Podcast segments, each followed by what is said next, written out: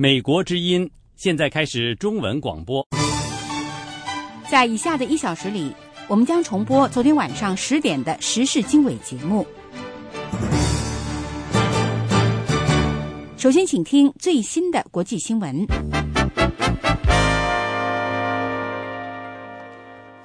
朝鲜敦促外国人离开韩国，以避免可能的军事冲突。但是，他们最近发出了警告，并没有对首尔的正常生活带来影响。朝鲜亚太和平委员会星期二通过官媒朝中社发布了一份声明，警告外国旅游者和企业，为了自身安全，必须采取疏散措施，撤出首尔和韩国。首尔的商家在警告发出后，看来仍在正常运营。目前没有迹象显示首尔的交通有任何的异常之处。朝鲜上周对驻其首都平壤的外国大使馆发出同样的警告。该警告说，外交人员必须在星期三之前撤出平壤。不过，还没有大使馆报告撤离任何的外交人员。美国驻太平洋司令说，如果朝鲜展开军事行动，美国军队及其盟友韩国军队已经准备好应对措施。太平洋司令部司令海军上将塞缪尔·洛克利尔星期二在美国国会参议院举行的听证会上表示，在进一步理解朝鲜的挑衅周期的基础上，华盛顿和首尔已经制定好了一项应对计划。惠誉评级机构下调了中国政府债务中的一个重要的组成部分的评级。惠誉表示。中国这个世界第二大经济具有潜在的结构性弱点。作为世界三大主要评级机构之一的惠誉，星期二说，中国的金融稳定风险正在不断增加。惠誉把中国人民币信用等级从 AA 减下调到 A 加，但是没有调整在国际市场上进行交易的外币债务的等级。不过，中国的外币债务有三点四万亿美元的外汇储备做后盾。其他两家主要的评级机构穆迪和标准普尔没有对中国的债务等级进行调整。惠誉说，他们下调了中国国内的债务等级，主要是因为中国平均收入低、金融管理松懈以及债务快速增长。惠誉还表示，他们担心中国通过他们所称的“影子银行”。以及采用很少管理措施的，比如信托基金这样的投资公司进行的放贷在不断增长。惠誉表示，从金融稳定性方面看，从银行以外的资金来源贷款的增加，标志着风险在不断增长。伊朗官方说，星期二一场发生在伊朗人烟稀少的南部地区的大地震，造成三十人死亡，至少有八百人受伤。地震的震中离伊朗唯一的一个核电站非常近，在距离伊朗南部港口城市布什尔大约十八公里处，帮助建造这个核电站的俄罗斯公司说，核电站可以感觉到地震，但是没有影响到核电站的运作。伊朗的红新月会救援团体说，有一个村庄被彻底摧毁，另外一个村庄受损严重。在伊朗安全部队陪同下，搜救组织已经被派往该地区。目前，该地区的电话通讯和电力都已被阻断。美国德克萨斯州休斯顿市附近的孤星学院发生刺杀事件，至少有十四人被刺伤，其中两名受害者伤势危急，被直升机直接送往医院。警方说，他们已经拘押了二十一岁的男性嫌疑人。警方没有公布有关嫌疑人的任何信息，也没有说明他使用了何种攻击武器。警方表示，目前他们正在调查之中。一月份，有三人在休斯顿附近另一个孤星州社区学院的校园中被枪打中受伤。那次枪击案发生的几个星期前，康涅狄克州的一个小学里发生了大型的枪杀案，导致二十名学童和六名老师丧生。这起校园枪击案在美国再次引发了对于枪支管制的辩论。好的，各位听众，新闻简讯就播报到这里，我是欣欣。接下来，请继续收听美国之音的时事经纬节目。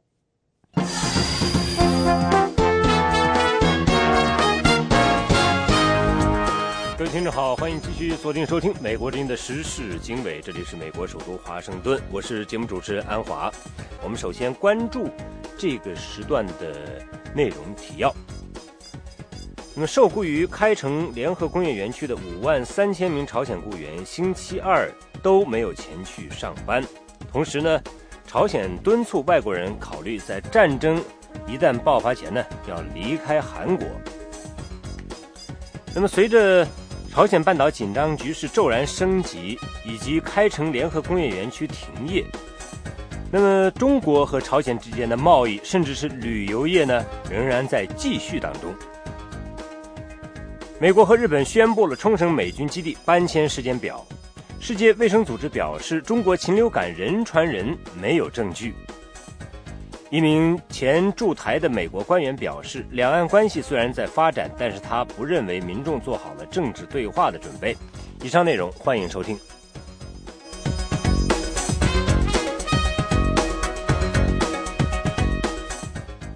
受雇于开城联合工业园区的五万三千名朝鲜雇员，星期二，也就是四月九号都没有去上班。这是。朝鲜半岛南北双方啊仅存的唯一的合资的项目，就在前一天，一名朝鲜高级官员宣布暂停这个项目，指责韩国将联合园区变成了对抗场所。同时，朝鲜敦促外国人考虑在战争一旦爆发时赶紧离开韩国。下面是记者赫尔曼在首尔的报道。韩国总统朴槿惠在星期二举行的内阁会议上警告平壤，只要朝鲜终止开城联合工业园区的运作，世界上没有任何国家或者公司会在朝鲜投资。국제사회가다지켜보는가운데북한이이런식으로국제규범과약속을어기고개성공단의운영을朴槿惠总统说：“朝鲜的决定非常令人失望。” 他质问：对于朝鲜要求和解与援助，然后又制造危机的恶性循环，韩国究竟还要忍耐多久？目前仍然有四百名韩方工人工厂的管理人员留在北部边境附近的园区内。由于朝方工人都没有上班，工业园区已经被迫停产。工厂业主协会负责人韩载全说：“如果目前的局面继续下去，中小型企业将面临破产。”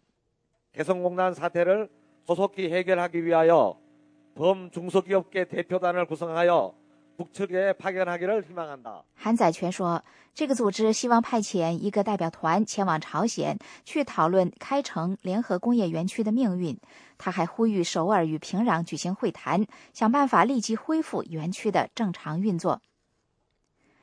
朝鲜劳动党中央委员会主席金养健星期一视察这个2004年启动的联合工业园区之后，宣布平壤将重新评估这个项目是否应该继续下去的问题。金养健说，这将取决于首尔在今后几天的态度。没有外交关系的朝鲜半岛南北双方目前处在日益紧张的对峙状态。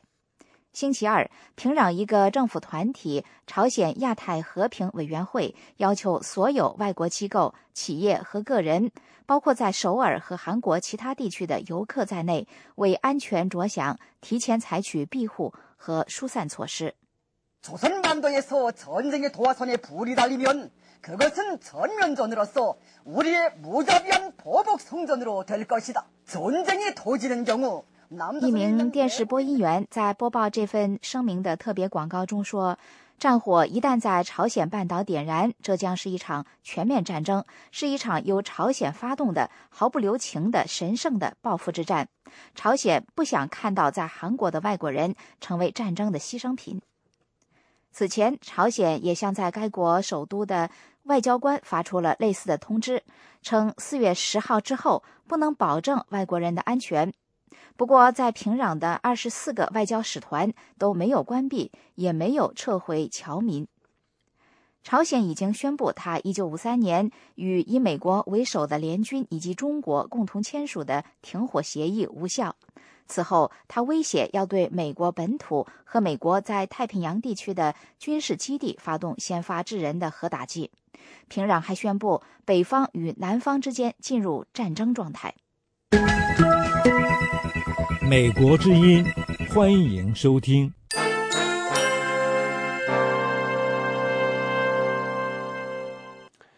联合国秘书长呢潘基文星期一在荷兰海牙说，平壤政府的进一步挑衅行为将是对联合国及整个国际社会的直接挑战。在这同时，美国政府说已经注意到中国国家主席习近平最近的谈话，但是不评论所指为何。此外呢，美韩已经对朝鲜的可能挑衅做好了准备。下面是记者张荣香的报道。联合国秘书长潘基文四月十一号将访问白宫椭圆形办公室，并且和美国总统奥巴马举行会谈。有报道引用韩国官员的消息指出，朝鲜近期可能进行第四次核试验。潘基文对此表示，他看到了相关的报道，但不知道具体细节。潘基文呼吁朝鲜避免采取进一步的挑衅措施。他说。I have been repeatedly uh, urging uh, DPRK to refrain from taking any further provocative measures. This is provocative measures. If they do again, 我再三敦促朝鲜避免采取任何进一步的挑衅措施。如果朝鲜进行第四次核试验，就是对联合国安全理事会第二零四九号决议案的挑衅。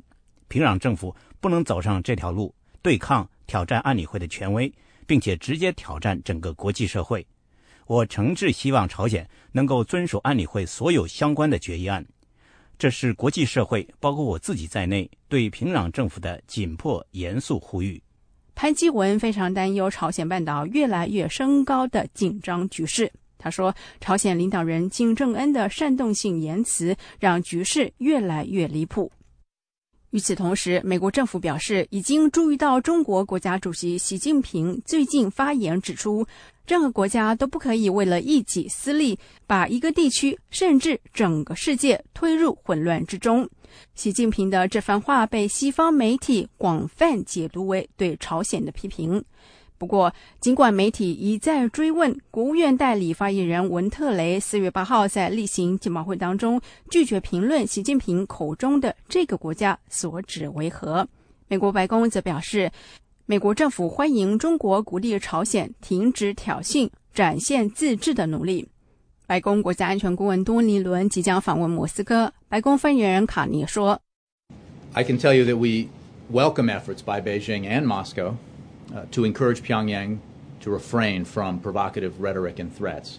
We will continue to work with our Chinese, Russian, and other partners to get North Korea to abide by its international obligations. 我们欢迎北京与莫斯科鼓励平壤避免挑衅言辞，展现自治的努力。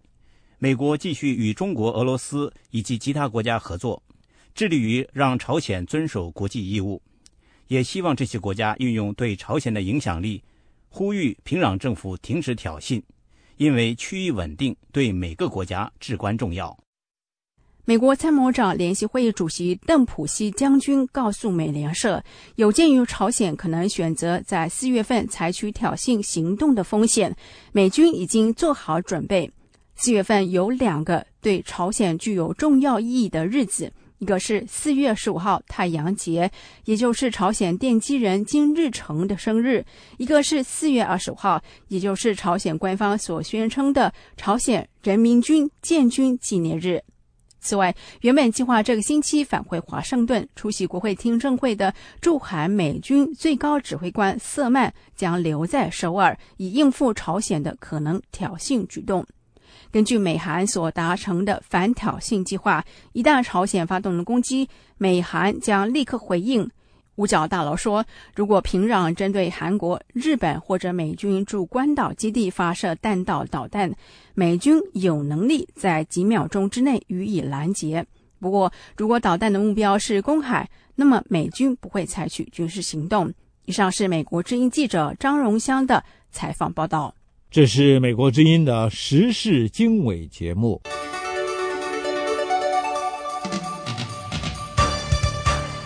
那么，另外呢，我们再来关注呢，中国外交部就习近平关于朝鲜半岛的言论发表进一步评论。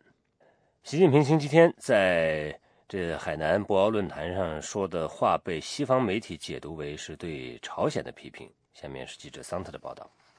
习近平星期天在博鳌论坛上说：“任何国家都不可以为了一己私利，把一个地区甚至整个世界推入混乱之中。”这番话被西方媒体广泛解读为对朝鲜的批评。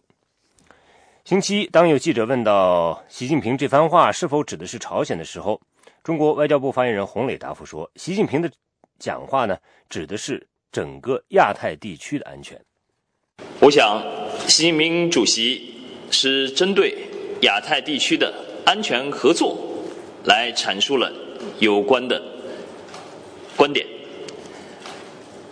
习近平主席强调，国际社会应该倡导。综合安全、共同安全和合作安全，使我们的地球村成为共谋发展的大舞台，而不是相互角力的竞技场。各国交往频繁，磕磕碰碰在所难免。中方呼吁和主张，各方应该坚持通过对话协商与和平谈判。妥善的解决矛盾分歧，维护相互关系的发展大局，从而共同的维护亚太地区和平发展的大好形势。《纽约时报》说，习近平的话是对中国长期盟友的直接而明确的批评。其他主要媒体也报道说，这番话针对的是平壤。中国媒体则有不同的解读。北京的一些报纸援引习近平的话说。朝鲜战争停战以后，驻扎在韩国的美军使朝鲜不安全，促使朝鲜发出挑衅性的威胁。香港的一家报纸说，习近平的话指的是中国和其他亚洲国家在南海的领土争端。中国虽然没有直接批评平壤，但是表示朝鲜问题值得严重关切。中国外交部说，北京希望保持和平，支持恢复朝核六方会谈。外交部发言人洪磊说。我们一贯主张，针对朝鲜半岛的形势，我们要和平，不要战争；要缓和，不要紧张；要对话，不要对抗。朝鲜半岛生战、生乱，不符合任何一方的利益。中方始终致力于维护东北亚地区的和平稳定和半岛的和平稳定。致力于实现半岛的无核化，为此做出了不懈的努力。同时，我们主张解决朝核问题的唯一有效途径是通过对话谈判。各方应该保持对话接触，重启协商对话，通过恢复六方会谈来平衡的解决。各方的关切，共同推进半岛无核化进程，实现半岛的长治久安。以上是美国之音的报道。美国之音时事经纬，欢迎收听。The Voice of America 各位正在收听时事经纬啊，那么。呃，之前的几则报道就是都是有关这个朝鲜半岛的局势。我们看到这个现在啊，朝鲜半岛紧张局势可以说是至少在呃语言方面是骤然升级。嗯，而且现在呃朝鲜方面已经是停止了开城啊工业园区的这个运作。但是与此同时呢，中国和朝鲜之间的贸易甚至是旅游业呢，好像没有受到影响，仍然在继续。下面请听美国人记者艾德的报道。最近几个星期以来，朝鲜和世界许多国家之间的紧张关系不断升级。不过，这几乎没有影响到来自中国的旅游热潮。中国官方媒体报道说，每年与朝鲜之间的旅游旺季今年开始的更早，希望看到到朝鲜一游的人数明显增加。中朝边境图们江市的一个旅行社星期二接受采访的时候说：“尽管激烈的言辞令人感到紧张，但是旅游还在继续。没事儿，没朝朝鲜那边没通知我们闭关，都可以去。是因为现在也是局势比较紧张，我们不做外国人的团队，只做中国人，比较麻烦。哦，是的，我们的团都在正常发，没有任何变化，没有你们想象中的那个样子。”不是那样的，啊，没有什么变化，因为我们就在边境城市，如果有问题的话，我们早就走了，就都不会住在这个地方。这名导游说，所有到朝鲜的旅游团仍然满员。他说自己住在边境上，没有注意到朝鲜的状况有所改变。与朝鲜接壤的中国东北吉林省最近宣布，计划在二零二零年之前使中朝贸易额每年增加百分之十三。吉林省正在投资铁路和公路等基础设施，连接该省几个城市和罗金经济特区以及朝鲜东部城市青金。中国是朝鲜最大的贸易伙伴，而内陆的吉林省可以通过使用朝鲜东北部的不动港罗金港收获巨大的利益。北京中国人民大学的政治学者程晓河说：“两国关系最近几个月变得紧张，并且导致部分人重新评估对朝鲜的投资，但是却没有停止投资。所以的话，中国那个商人呢，就是说在朝鲜的投资的话，就是说呢变得更加谨慎，嗯，更加的谨慎啊。有些投资的话可能停下来了，有些是放慢了，主要就是说呢担心这个担心两国关系如果呃。”失去控制的话，坏的不可收拾的话，他们那个资金呢就没有安全保证，所以的话呢，就有一些那个什么，有一些那个嗯呃变得那个谨慎啊和放慢。辽宁社会科学院的研究人员李超吕超说，多数人前往朝鲜投资都是冲着那里的商机去赚钱的，尽管也存在风险。吕超表示，中国希望邻居经济上强大，朝鲜贫困落后对中国来说是负担。有些人认为，朝鲜应该追随中国的脚步，逐步对外开放经济。他说，中国希望尽快看到这一切，但是只有朝鲜的领导人才可以付诸实施。朝鲜最高领导人金正恩三月底曾经释放了一些实施开放政策的迹迹象，而大约就在同时，平壤增加了对华盛顿的威胁言论。金正恩在一次关于朝鲜消费品行业发展的会议上说，有必要建立一个经济强大的国家，以及朝鲜应该如何把农业和消费品行业相结合来向前发展。此后，朝鲜的战争言论一直是头条新闻，让韩国和其他国家的投资者惊恐不安。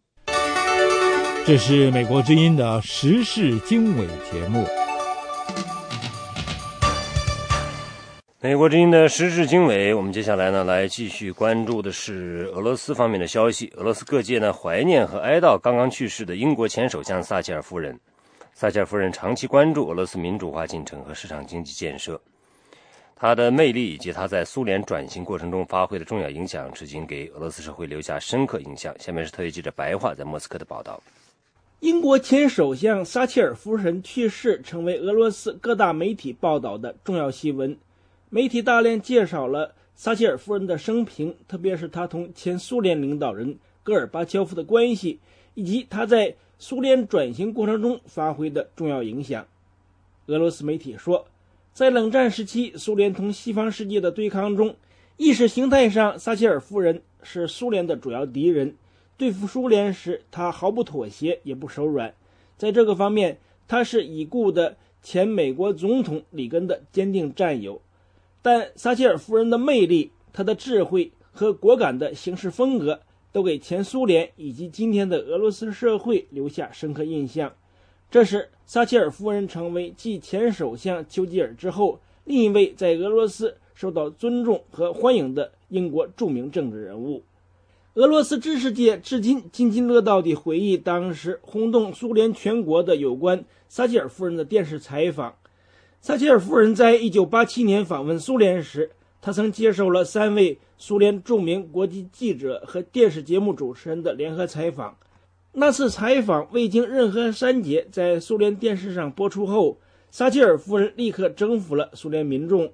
苏联民众觉得，与苏联官方一贯宣传的西方领导人的形象完全不同。撒切尔夫人有理性，充满人情味。在那次采访中，撒切尔夫人积极支持了戈尔巴乔夫的重建政策。撒切尔夫人通过翻译说：“我认为戈尔巴乔夫先生的建议是我最近所听到的有意思的建议。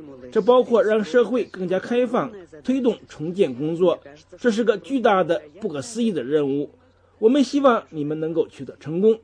还有，我认为我们应该彼此更多的了解。现在来英国的苏联人不多，我们彼此越了解，对我们就越有利。如果社会能够更开放，我们彼此之间也就能有更多的信任感。早在戈尔巴乔夫成为苏共总书记之前，撒切尔夫人就发现了戈尔巴乔夫完全是另外类型的苏联领导人。俄罗斯独立报说，在当时的西方领导人中，撒切尔夫人是第一个对戈尔巴乔夫以及戈尔巴乔夫提出的重建政策感兴趣的人。撒切尔夫人说：“可以同戈尔巴乔夫共事合作。”俄罗斯媒体说。正是撒切尔夫人第一个把戈尔巴乔夫介绍给了西方世界，他在当时的苏联同美国的关系中扮演了关键的桥梁作用。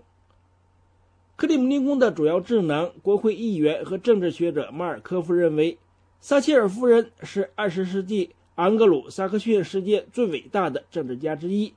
撒切尔夫人在今天的俄罗斯精英阶层中仍然拥有大量的崇拜者。俄罗斯反对派领导人叶利钦时代的前政府副总理尼面佐夫曾同撒切尔夫人长期交往。他说：“撒切尔夫人一直在关注俄罗斯的民主化进程和市场经济的建设。”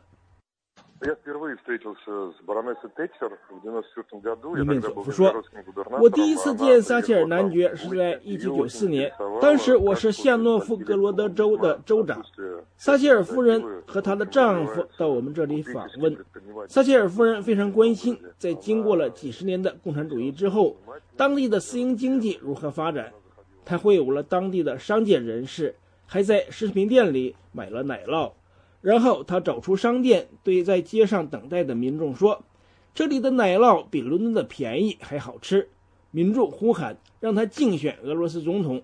撒切尔夫人笑着回答说：“戈尔巴乔夫当年访问英国时，也有民众要他竞选英国首相。”一家俄罗斯媒体的社论说：“撒切尔夫人、戈尔巴乔夫、美国前总统里根、老布什，还有当时的其他几名西方领导人。”对结束冷战、促使共产主义阵营垮台发挥了关键作用。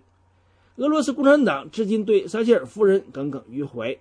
俄共领袖久加诺夫说：“撒切尔夫人曾是苏联的公开敌人。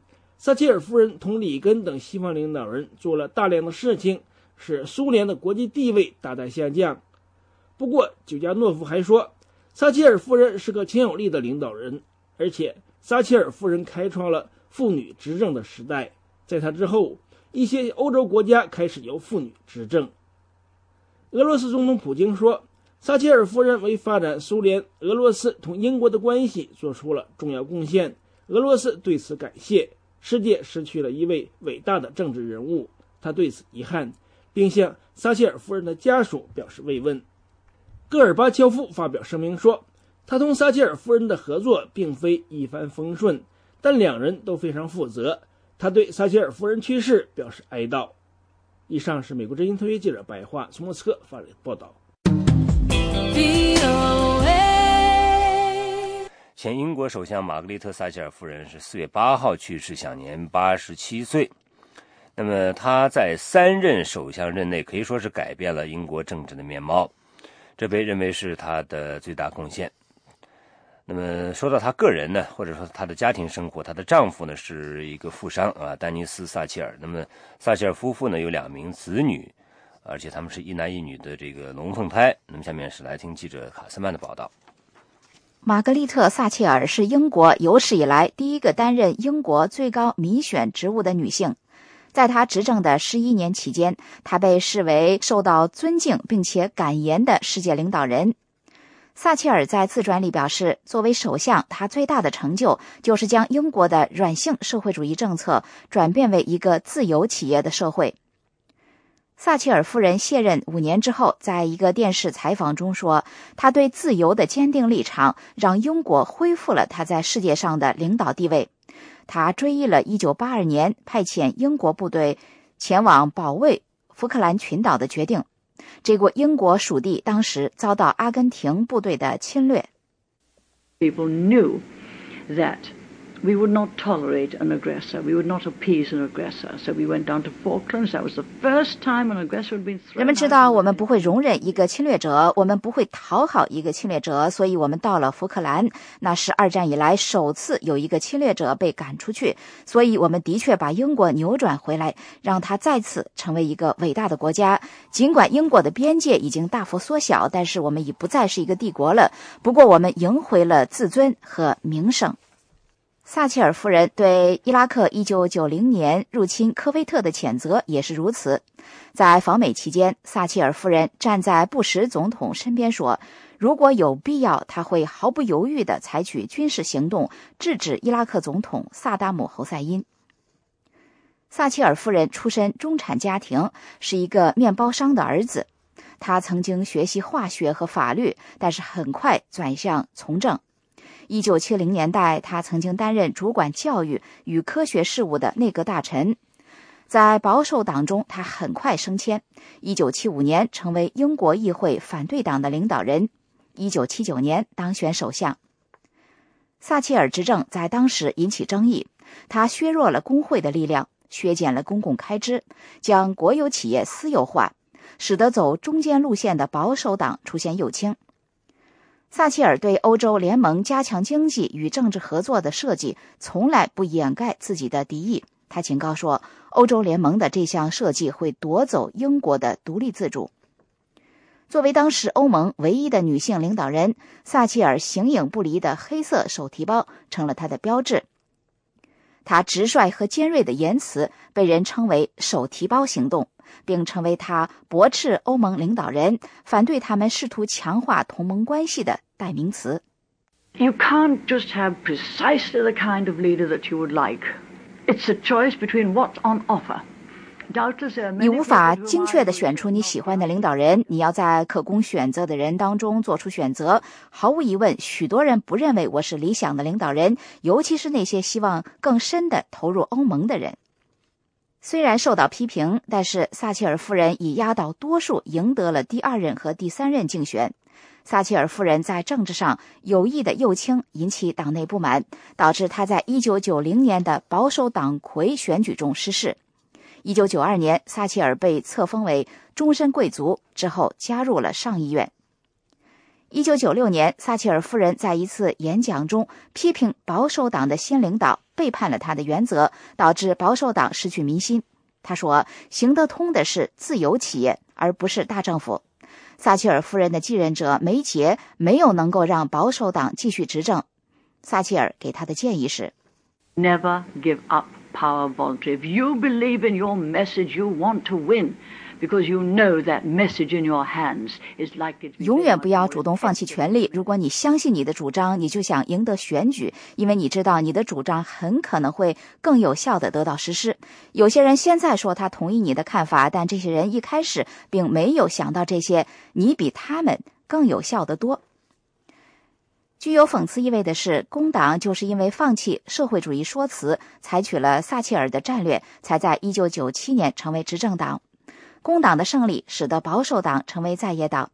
撒切尔夫人晚年并没有隐退，她在英国各地孜孜不倦地为保守党的候选人竞选。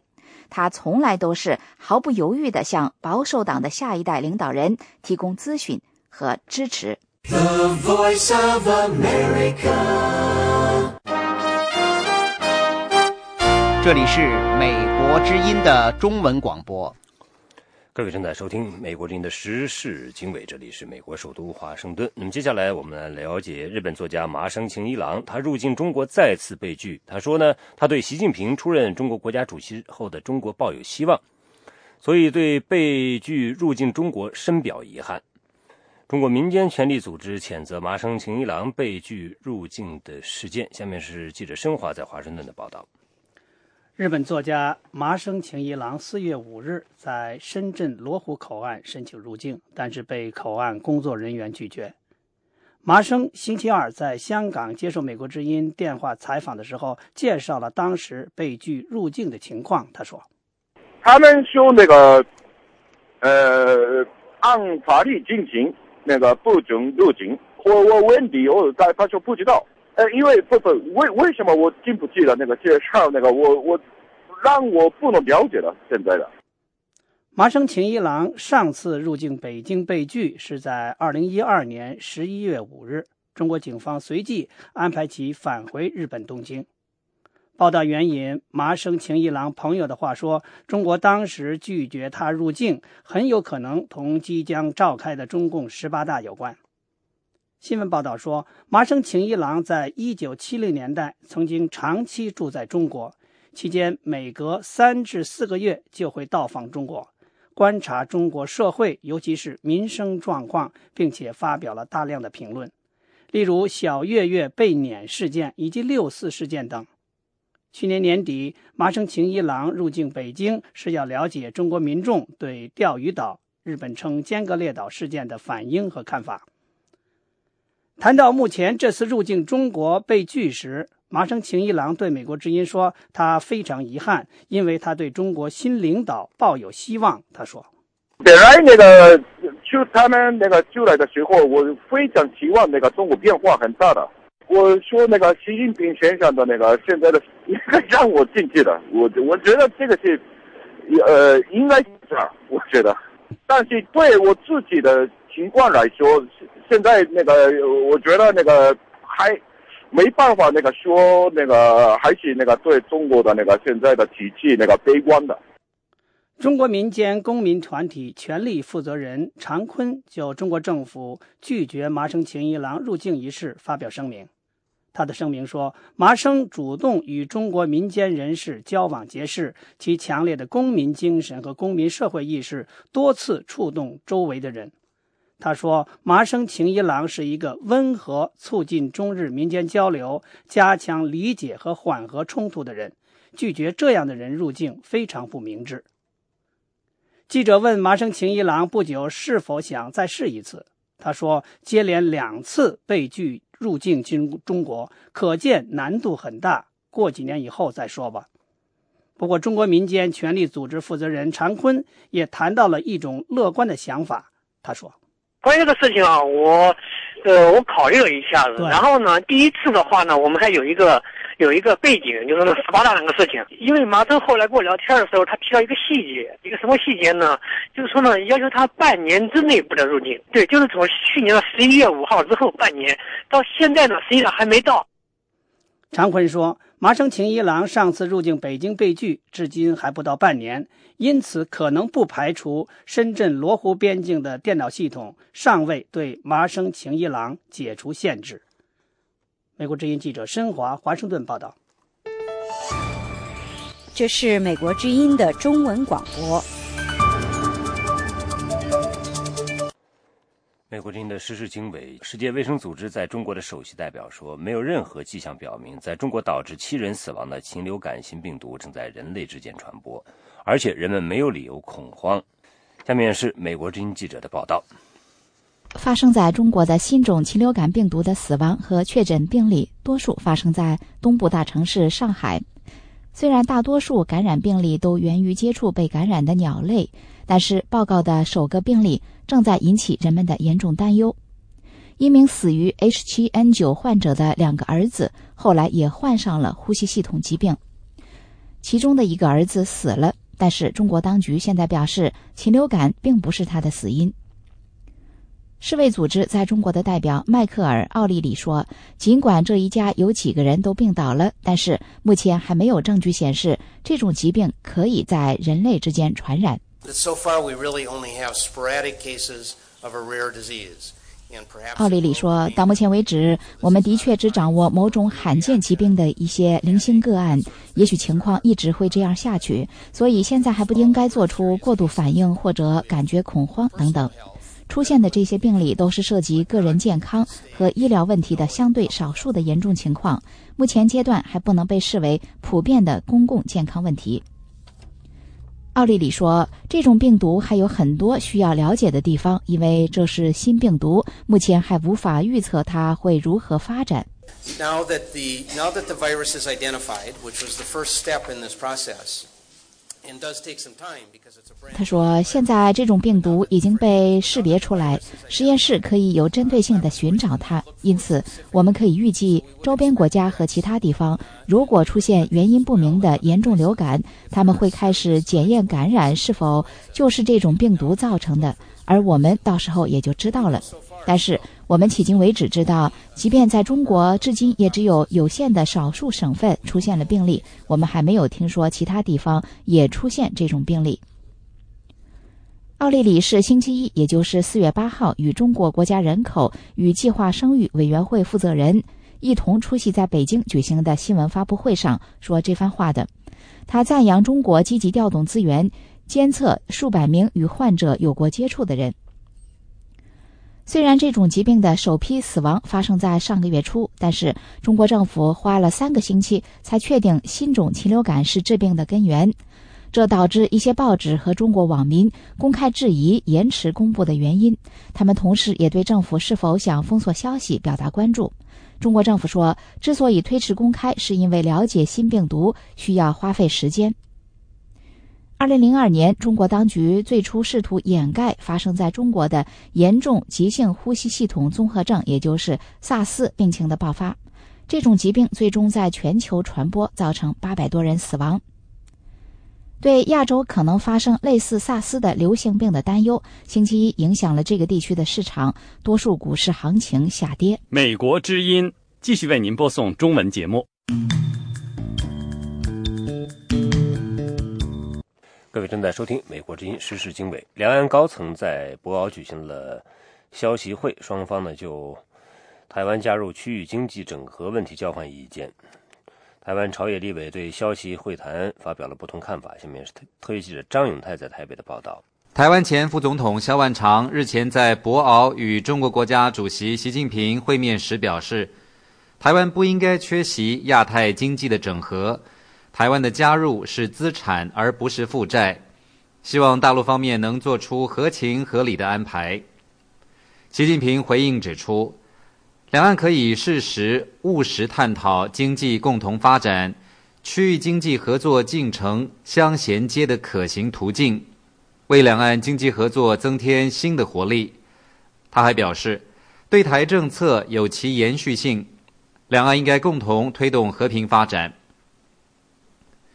对于消息会的有关谈话，台湾执政的国民党立委罗淑蕾表示，台湾希望能加入以东盟为主的 RCEP 区域全面经济伙伴关系，并且和主要国家签署经济协议。我是觉得说，那个大陆的一些领导者应该要很现实的面对台湾真的的一些问题的。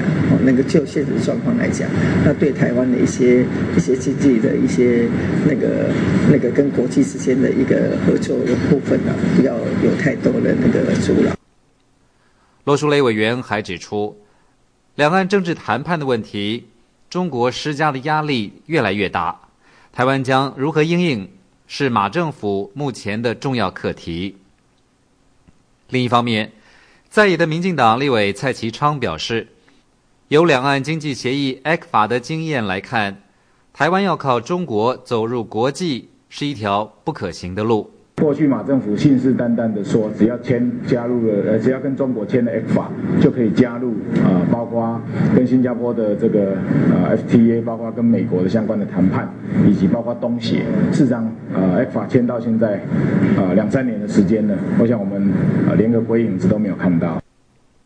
蔡其昌委员还说，如果中国在自由、民主、人权这些指标上无法改善的话，两岸的政治谈判将不可能展开。台湾前副总统萧万长在会中还表示，很珍惜过去五年两岸关系的发展。从2008年到现在，两岸复谈签署了十八项协议，双方经贸正常化，也为台湾的经济注入活水。习近平还谈到，两岸同属一家人，两岸同胞应该精诚团结。共同实现中华民族伟大复兴的中国梦。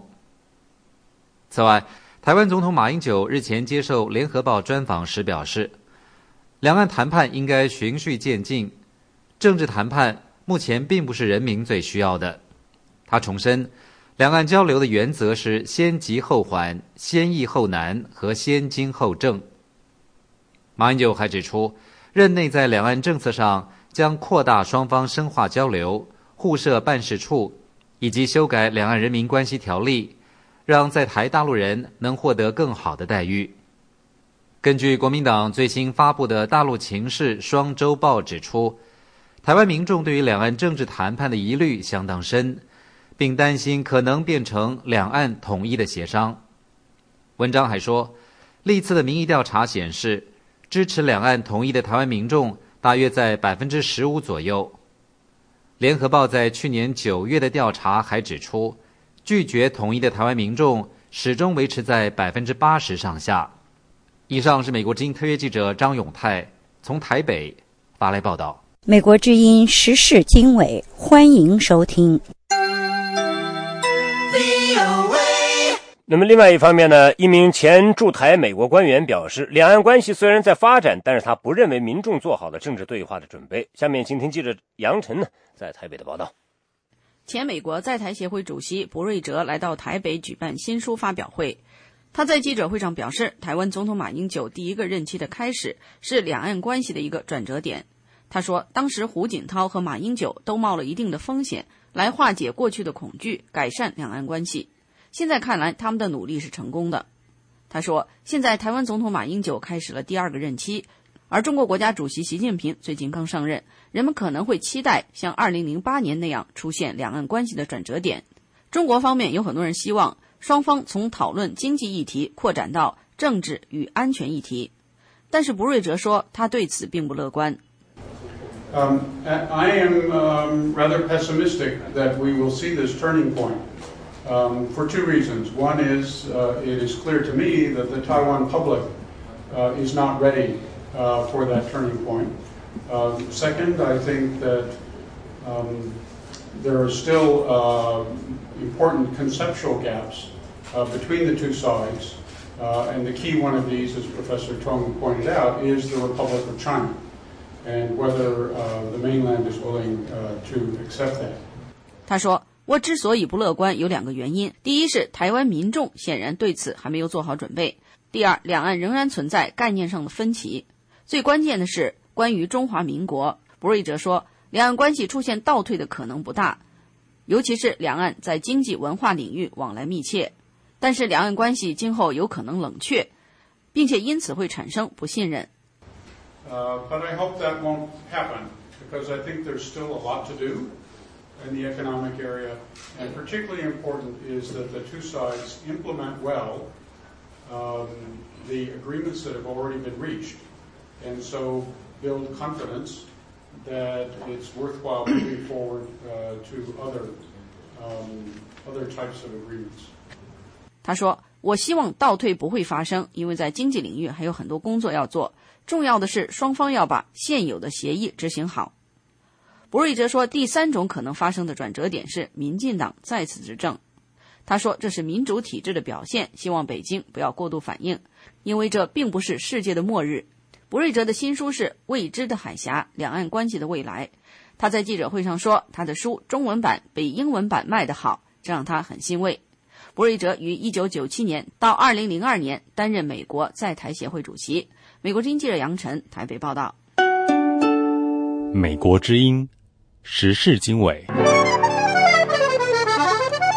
好，欢迎继续收听美国之音的时事经纬。我们接下来来把目光再转向中国的国内，来看看在呃北京西单，呃有拉反腐横幅要求官员公示财产的袁东啊、侯鑫等四名中国公民在看守所被关押已经超过九天，当局对相关案情仍然没有透露进一步的消息。星期二，北京西单文化广场附近再次出现要求官员公开财产的横幅标语，并且有众多访民集体前往看守所，向被拘押的四名公民捐款表示声援。下面，请听记者叶冰在华盛顿的报道。要求中共领导层率先公开财产的袁东、侯鑫、张宝成和马新立，在北京西单文化广场三月三十一号下午拉横幅。发传单敦促共产党反腐肃贪后被抓捕。他们的家属迄今仍未收到官方的书面通知。两天来，许多在北京的各地访民集体到北京第三看守所和第一看守所声援，被他们称为“财产公示四君子”的这四位公民。来自辽宁的维权访民赵广军对美国之音表示，他们和四十多访民自发到那两个看守所向袁东、侯鑫等人表达支持，把访民们。凑集的数百元钱分别存入袁东等四人的看守所账户，并把他们称为反腐英雄。他说：“不应该抓，而且不但说不应该抓，而且就是这是勇士，而且还要表扬，全民应该表扬反腐的英雄。”王淑娥也是来自辽宁，他对美国之音表示：“官员公开财产是反腐肃贪的最有效方法。”他说。既然你不是贪官，你把钱掏出来，让大伙看一看，让大伙心明眼亮了，别人就不再怀疑你了。而且呢，你这样做，你给你的下级，呃，下级官员他也是做出一个榜样，让下级官员也效仿。这样的话，从上面往下的反腐，这样我觉得比那从下边反腐强。现在下面一个小村官，一个小科长，就是开始反腐，就就开始腐败，腐败的让人哈真的让人家抓一个是一个非大贪官，觉得这这种人全国遍地都是了。你这整个都是这官员现在就是说是。腐败影响成了，就是说，这个腐败如果就是不不遏制的话，这个国家真的没法没法真的。像胡主席说，呃，亡党亡国，我觉得他这种啊，也看到这里的腐败的危害性，他也想反腐。既然想反腐，他就应该叫大伙就应该叫呃，就是中央高官完事了呢，公示财产。声援这四位公民行动的协调人严伯钧对美国之音表示，北京市第三看守所日前在。袁东家属打电话时询问的时候称，拘留通知书已经邮寄出去，但是家属们星期二还没有收到。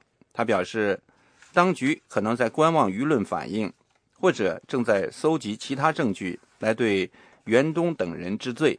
他说：“一个方面就是说，他是不是也在收集别的一些证据？”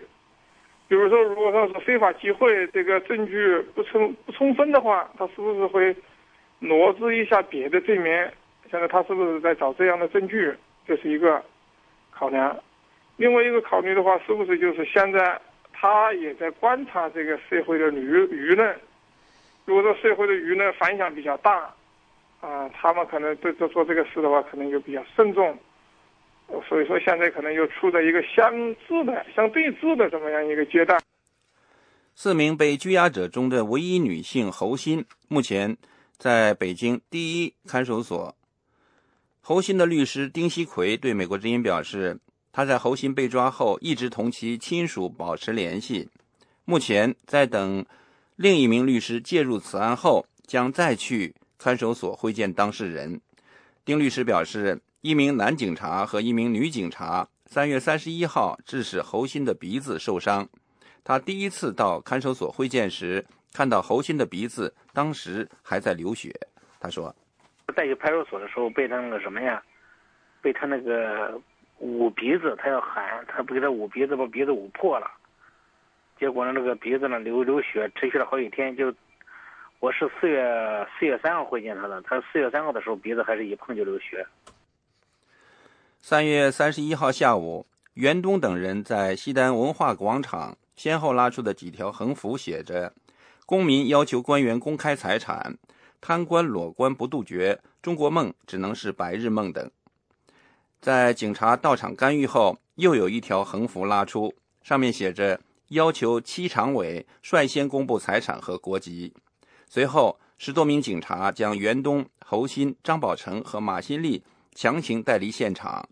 当时，一些旁观民众曾对警方抓人表示不满和质问。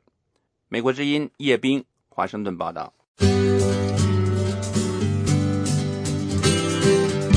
美国之音中文部的电视节目，中国时间每天晚上九点到十点，邀请著名专家、学者、国会议员、政府官员就当前的热门话题进行讨论。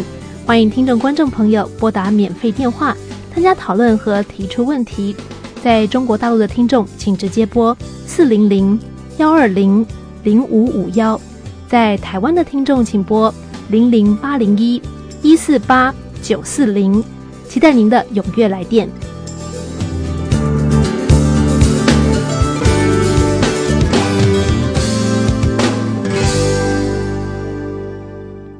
各位听众，我是欣欣，在这一时段的时事经纬节目的最后，再为您播报一组新闻简讯。美国总统奥巴马将在星期三公布其2014年度预算提案，很多民主和共和两党的成员对该计划不满意。奥巴马总统的提案包括削减很多老年人所依赖的项目，比如社会安全保障项目和医疗照顾项目。提案还包括对富人增税。所有这些措施都是为了削减政府开支，并增加政府收入。奥巴马总统表示，他的这项提案并不是削减赤字的最佳方案，但是奥巴马总统称这是一个妥协方案，只有这样才能够结束他所说的长期以来每次都是在紧要关头才被迫做出短期应对决定的周而复始的循环周期。一些比较开明的民主党人反对削减社保项目。而很多共和党人希望更多的削减开支，而不要增税。朝鲜敦促外国人离开韩国，以避免可能的军事冲突。但是他们最近发出的警告，并没有对首尔的正常生活带来影响。朝鲜官媒星期二公布了一份声明，警告外国旅游者和企业，为了自身安全，必须采取疏散措施，撤出首尔和韩国。朝鲜说，他们面临一场核战争的危险。首尔的商家在警告发出后仍在正常运营，目前没有迹象显示离开首尔的交通有任何异常之处。朝鲜上周对驻其首都平壤的外国大使馆发出同样的警告，该警告说，外交人员必须在星期三前撤出平壤。不过，还没有大使馆报告撤离任何外交人员。白宫发言人卡尼表示。朝鲜发出的最新威胁是更多无用的言辞，将进一步孤立朝鲜这个贫穷的国家。美国驻太平洋司令说，如果朝鲜展开军事行动，美国军队及其盟友韩国军队已经准备好应对措施。太平洋司令部司令海军上将塞缪尔·洛克利尔星期二在美国国会参议院举行的听证会上表示，在进一步理解朝鲜的挑衅周期的基础上。华盛顿和首尔已经制定好了一项应对计划。八国集团外长星期三将在伦敦开会，讨论朝鲜半岛的紧张局势以及叙利亚和伊朗的情况。德国外长韦斯特韦勒星期二呼吁平壤停止其武力威胁。他说：“我们敦促朝鲜慎言谨行，他们应该明白战争言论必须停止。”日本外务大臣岸田文雄在荷兰会见了德国外长韦斯特韦勒，呼吁八国集团采取严厉行动。同时，俄罗斯外交部发言人向俄新社表达俄罗斯对朝鲜的担心，反对朝鲜的挑衅和好战行动。联合国秘书长潘基文在罗马会见教宗方济时，对朝鲜的言论发出警告。潘基文说：“由计算错误或者是误判造成的任何小事故。”都可能会产生失控局面，这就是为什么我一直在敦促朝鲜当局避免这种挑衅的言辞。我一直在敦促朝鲜半岛和周围的有关国家对朝鲜施加影响。中国官员也在中朝边境地区保持警觉。中国外交部发言人洪磊表示，北京不希望在其家门口看到战争或混乱。八国集团外长会议预计于周四结束。八国集团包括美国、英国、俄罗斯、日本、加拿大、法国、德国和意大利。美国国务卿克里说，他计划在这次为期两天的会议中会见叙利亚反对派成员。美国德克萨斯州休斯顿市附近的孤星学院发生刺杀事件，至少有十四人被刺伤，两名受害者伤势危急，被直升机送往医院。警方说，他们已经拘押了二十一岁的男性嫌疑人。警方没有公布有关嫌疑人的信息，也没有说明他使用了何种攻击武器。警方表示，目前他们正在进行调查之中。以上是这一小时的国际新闻。您如果需要获取更多的信息，请访问美国之音网站 www 点。v o a chinese 点 c o m。